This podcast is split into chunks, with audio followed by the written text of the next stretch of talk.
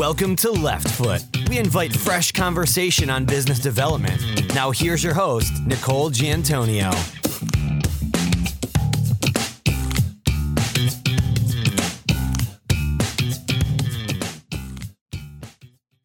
Hello, listeners. Today, our guest is firm principal and name attorney Jennifer Newman Sharp.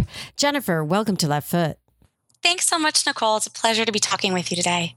Jennifer's law practice focuses on entertainment, intellectual property, and media law, working primarily with entrepreneurial and creative businesses. She is an of counsel to the entertainment and media firm Ritholz Levy, the vice president, general counsel, and board member of the nonprofit national organization Women in Music, and the co founder, COO, and general counsel for Sparkplug, a community marketplace where musicians and artists rent instrument, equipment, and space from each other. Jennifer, I've given our listeners some insight into your roles and background. Can you expand on what I've said and give us a glimpse into who you are personally? Of course. So, I actually have a background in music performance and production, and that first sparked my interest in working in the music industry, which when I first started my practice, I focused on initially. I started my practice four years ago, and I live in Brooklyn with my husband, and I enjoy traveling, live music, and activities like bike riding, tennis, and bowling. Which of your personal strengths have allowed you to be successful in establishing your own practice? I mean, I think the fact that I'm pretty social and I'm friendly, and these are qualities of mine that I think are qualities of anyone that would allow you to be successful developing any relationship. But for me, they've really been immensely valuable in developing my business because I do take a genuine interest in people when I speak to them. And clients want their attorney to feel comfortable and to feel like they know them, know who they are, and really understand their interests and are representing them. Fantastic. I think that is a great, great plus. And very often we try to make things more complicated. So being a friendly person and, and being um, open can add a lot to, to our business world. That said, are there specific tactical things, things you do on daily, weekly, monthly, quarterly basis that you feel has really helped you to retain clients, acquire new clients? Yeah, in terms of uh, obtaining new clients, I think networking and being involved in events or organizations where your potential clients are going to be has been really important. So, as you mentioned earlier, I'm involved in the nonprofit organization Women in Music, and I've been involved in various capacities over the past seven years. And it's been huge in terms of connecting with artists and people within the music industry. In terms of generating new projects or matters that I'm representing my clients in, I think it's very important to be a connector you know connect people whether they're your current clients or just prospective clients connect people with each other connect them with opportunities think about other people when a new opportunity crosses your desk and be that person to generate business for them. And i they'll usually think of you when they're looking for representation and connection with that matter Excellent. I love that word, con, you know, being a connector. I mean, it's, I think it makes people more comfortable too about networking. It's really about, you know, helping others connect and really being helpful to them. Talk a little bit about strategy, kind of strategic planning about your business and the growth of your business on a periodic basis. That's an interesting question because uh, at the moment, I don't sit down and plan out my year and how I'm going to develop business. For me, at least over the past two years, business has grown very organically. So I consistently receive referrals. I consistently am approached by new clients, and I'm consistently meeting new people at events, whether I'm speaking, volunteering, or organizing it. I'm constantly meeting new people and being exposed to them. Um, but at the same time, I do reflect back on the previous quarter, the previous year, and look at what's worked and what hasn't. And if I've been spending a lot of time with a particular organization or event type, or even writing a certain type of blog article that isn't delivering and giving me that great ROI, I won't do it anymore and I'll scrap it and try something new. In, in terms of strategy, long term strategy that I've looked at, um, at the beginning for me, it was very important to focus on a niche for my practice. So I focused on the music industry. It's expanded since to film and television, and I work also with a lot of startups and in the tech world.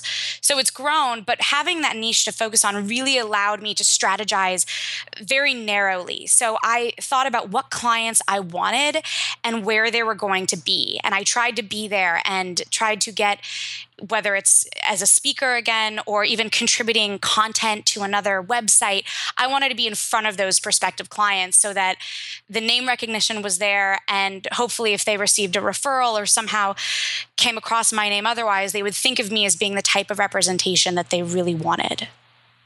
I normally talk to guests about changes in market conditions. Um, many of our guests have started their practices or started working in a firm before the last downturn in the economy.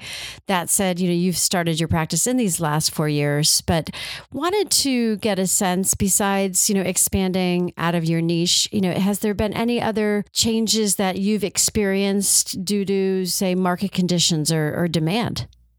I think the change in market conditions in the past couple years has actually been pretty beneficial to my practice because while there are less big firm opportunities and prior to when I started my firm the job opportunities that I was facing at other firms either weren't financially compelling or just weren't in a practice area that I wanted to be working in. But the fact that budgets tightened actually provided a lot of opportunity for small firms to really grow because I think clients have gotten completely fed up of being billed three attorneys deep on a matter paying for fees for partners that they barely have a relationship with. And they really wanted more attention and to feel like they had more of a personal relationship with their counsel and also, of course, had cost effective representation. So, great point.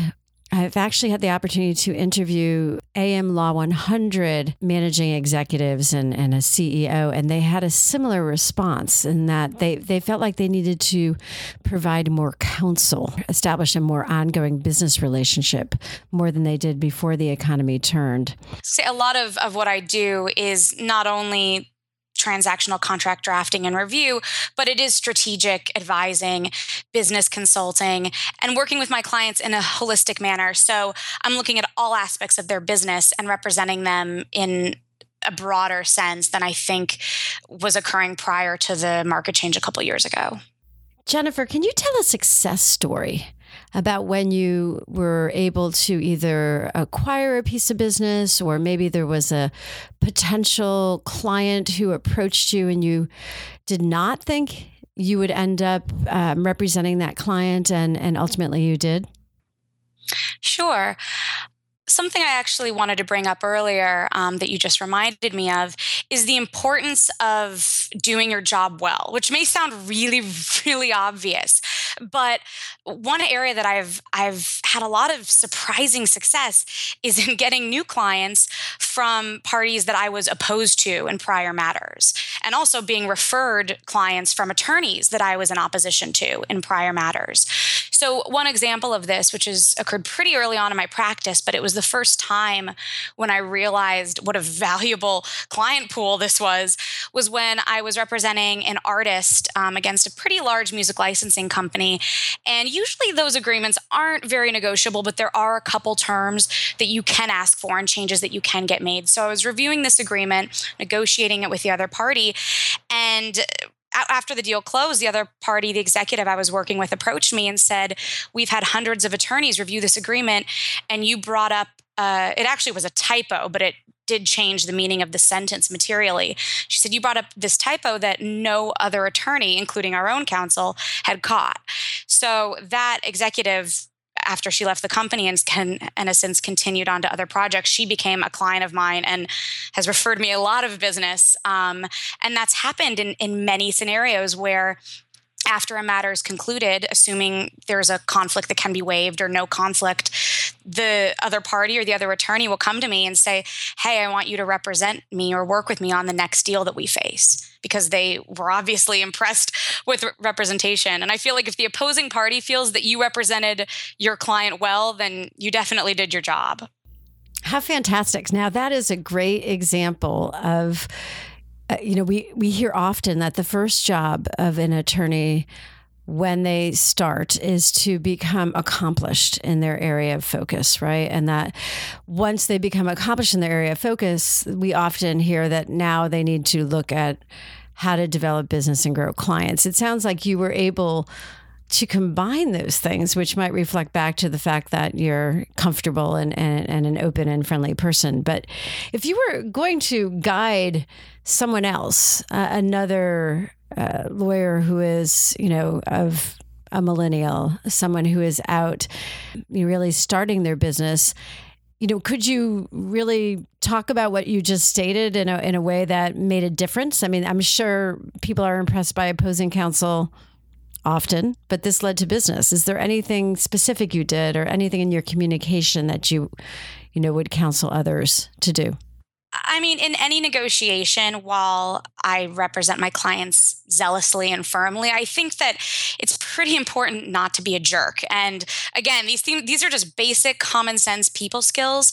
But if you treat the opposing party with respect, don't get emotional about it. Obviously, be firm and represent your client well, but remain courteous and respectful at times. I think that that um, you know, really reflects well back on you um, and can generate new client leads.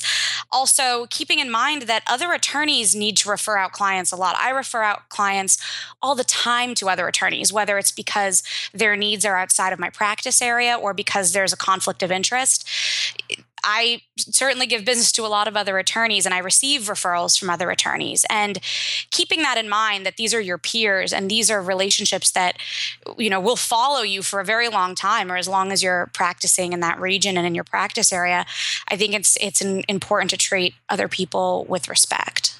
Jennifer, there's been many changes in professional services during the last 10 years. If you could comment on two things. First, anything you feel is innovative in professional services. Um, and then if we're going to talk about pricing. So if you'd like to combine those things, you can, or we can talk about pricing separately. Um, I can combine them. Uh, a couple thoughts on innovation and what technology has, has really where technology has really provided opportunities in recent years. Uh, one area that I find to be extremely beneficial, which maybe isn't innovative at this point because it's been around for a couple years now, but is social media presence and and content that's available online, whether it's YouTube, podcasts, or blogs. I've found that by providing content actually for other organizations it can be a great way to generate business. So recently i wrote an article that the digital distribution company cd baby distributed to its membership and and I've had a lot of people approach me since, and I was also able to impart information to a new audience of music creators that I wouldn't have had access to otherwise, and to a very large audience of music creators. So that's from a, a social media marketing standpoint. In terms of innovations in legal services, there are a number of companies now that provide new ways for you to find clients and to provide representation via their services in a way that doesn't conflict with the ethical guidelines for attorneys. So, one example of a company that I personally work with is Priori Legal. Um, I believe you've spoken with them recently. They're uh, a great company. My experience with them has been has been very positive. Um, there's other companies such as Elance, which I think may have recently rebranded, um, that that provides a means to connect with new clients. For me, I've I've used Elance. It, it's not necessarily the market that I'm going for, and the the price point sometimes isn't in line with the services that I provide. But I know that it is a very innovative way to connect with people that need legal services really from around the world. To talk about fees, which the Elance discussion is a nice segue. Um, there are a lot of innovations happening in fees right now, and I've tried and experimented with a number of different structures, and I still am constantly working with clients to find a structure that best works for them. I think it's very individual to practice type and the matter that you're working on. I use billable hour as a baseline in my engagement letters with clients. I do provide that other fee arrangements can be worked out on a case by case basis.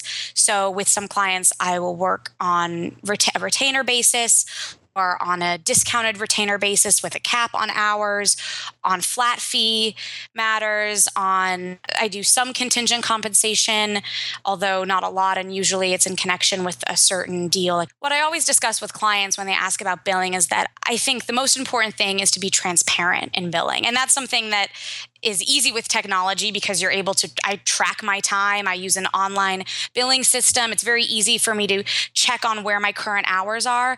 But the most important thing is transparency so that if a client ever has a question about a bill or a budget concern, I want to be able to work with them because that is something that's very important to clients and clients are sensitive about talking about. And I, I never want that to be an issue for them where they don't feel comfortable having that discussion with me or saying that there's a budget on a project and seeing if I can work within it. It's a great point. And do you identify up front, you know, what a budget will be for a particular matter or with a particular client? Or is that something that tends to be addressed as the work is underway? It depends. Usually, if I'm engaged for a specific matter and the client wants to discuss uh, a flat fee arrangement or a cap on hours, we'll have that that discussion prior to me commencing work on that specific matter. Sometimes with clients though you have a long-standing relationship, it's it comes up throughout the relationship prior to starting a new matter.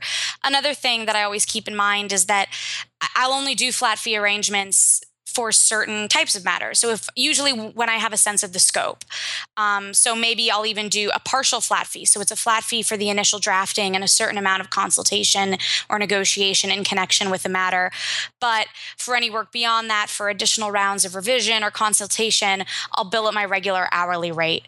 Because uh, in the end, I want it to be fair for my client, but I want my client to understand that it's also a service I'm providing. And again, the, it's about communication and making sure that both of us feel that the pricing is fair and reasonable for the work that I'm providing.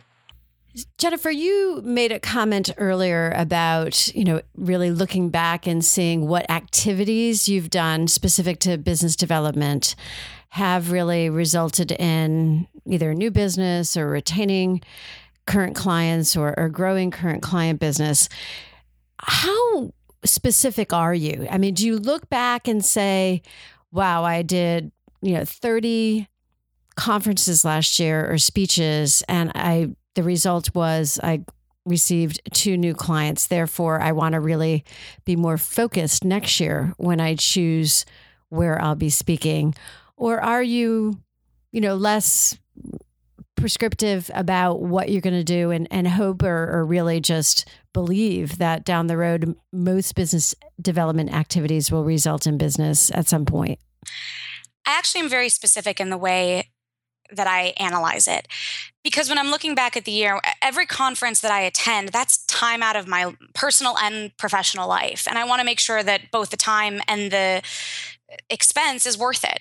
When I look at conferences that I've attended, I look to the specific conference to see whether it was successful, whether I learned anything from the conference, whether I gained new clients from the conference, whether I connected with people that could be good connections and valuable connections for the future, valuable relationships personally, professionally, even as as mentors or as mentees. There's a lot of different types of value that you can get from conferences and from events. And if I at the end of the day, especially if I've attended the conference or event more than once, and if it didn't generate a good return on investment, I usually won't do it again unless I really have a compelling reason. And I mean, one example that's interesting is BNI, to be very specific. A lot of people swear by their local BNI chapter. And I've attended BNI chapters and they seem wonderful, but they're not for me and my practice individually. People don't have deep relationships within the music industry or within the entertainment industry generally in these in that type of business development organization. So while they generate leads for a lot of different types of professionals, and I know many attorneys that find them very valuable, for me in my practice area, they just aren't a valuable use of my time or money. So I think it's really important to look at what specific type of client or value you want to gain from these experiences and make sure that you're focusing on that because what's worked for one person and one attorney or one professional is not necessarily going to work for you in your practice Jennifer, business development and professional services can be looked at as being different than business development and other B2B businesses. Do you think it really is different? And if you do, you know, how is it different? I do think it's different. I think there are similarities. So in any company, branding is important, company integrity is important, and the quality of your product or service is important. And but especially so when you're providing a professional service because ultimately you're selling yourself as a service. And when someone hires you, they are hiring you or your company for you and for the individuals that you have working for you. So it's very important to represent yourself in a way that's that's confident in a way that is appealing to people or at least the type of people you want to work with and that again that's different for every different type of professional i, I don't do any litigation for example there are some amazing litigators I, I know out there that are complete bulldogs and that's how they represent themselves and they're the tough guys or woman women but for me I try to approach deals as more collaborative and I try to present that in all of my interactions. Great advice. And speaking of advice, many of our listeners are millennial, mobile, and global. What advice would you give that person, either in a big firm or starting out, out on their own, specific to business development? Any advice or priorities you would s- suggest they take on first, second? two things. First, I would highly recommend getting involved in some sort of organization that is within your community that you're trying to target or trying to work within. For me, I first got involved in Women in Music. I've since expanded and become members and leaders in other types of organizations to give back to your community and to volunteer your services.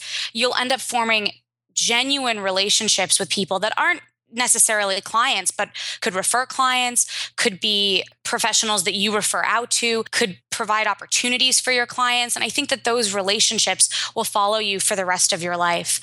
The second advice that I have, especially for younger professionals that are starting their own practice, is to seek out mentors within your industry. And they can be executives or other attorneys or other professionals, depending on the field that you're working in. But I think it's very important to form those relationships. And the way to do this is not to email someone and say, Will you be my mentor? I've found it's to provide value back to them and it's to take a genuine interest in what they're doing and form a relationship just like you would form a friendship in a way that you want to be around this person. They find you valuable, they find you interesting, and you have a real personal connection with them. And I think that mentor relationships will naturally form out of that because you can't practice in a bubble. I have attorneys, older and younger, that approach me regularly for advice or for just thoughts to you know to run an idea by and get my feedback on. And you want to form those relationships because they're going to be extremely valuable for you in the long term.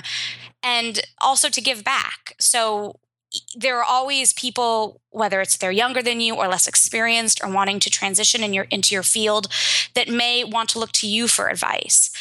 Being open to speaking to other people and giving advice or chatting or commiserating but having that meaningful connection again i think you would be surprised at how much value both professionally but also personally you can get from forming those types of relationships Fantastic response, Jennifer. So pleased to have had you as a guest on Left Foot. Thank you.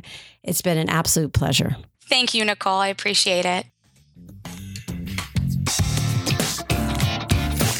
Thank you for listening to this episode of Left Foot. Be sure to visit www.leftfoot.net to access show notes, sign up for our weekday series, and embrace what it means to lead with the left foot.